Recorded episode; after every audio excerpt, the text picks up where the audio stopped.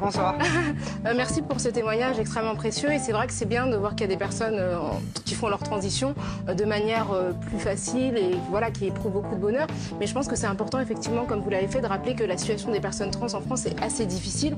Il y a une association que je suis, notamment sur Instagram, qui s'appelle Accept qui justement œuvre pour permettre aux personnes trans d'être prises en charge sur le plan de la santé, parce que en réalité, il y a quand même pas mal de discriminations qui existent, notamment dans le monde médical, parce que le fait d'avoir euh, un corps qui n'est pas nécessairement en accord avec ce que la société attribue à un genre, ça peut exposer à des discriminations et parfois à des questions un petit peu intrusives.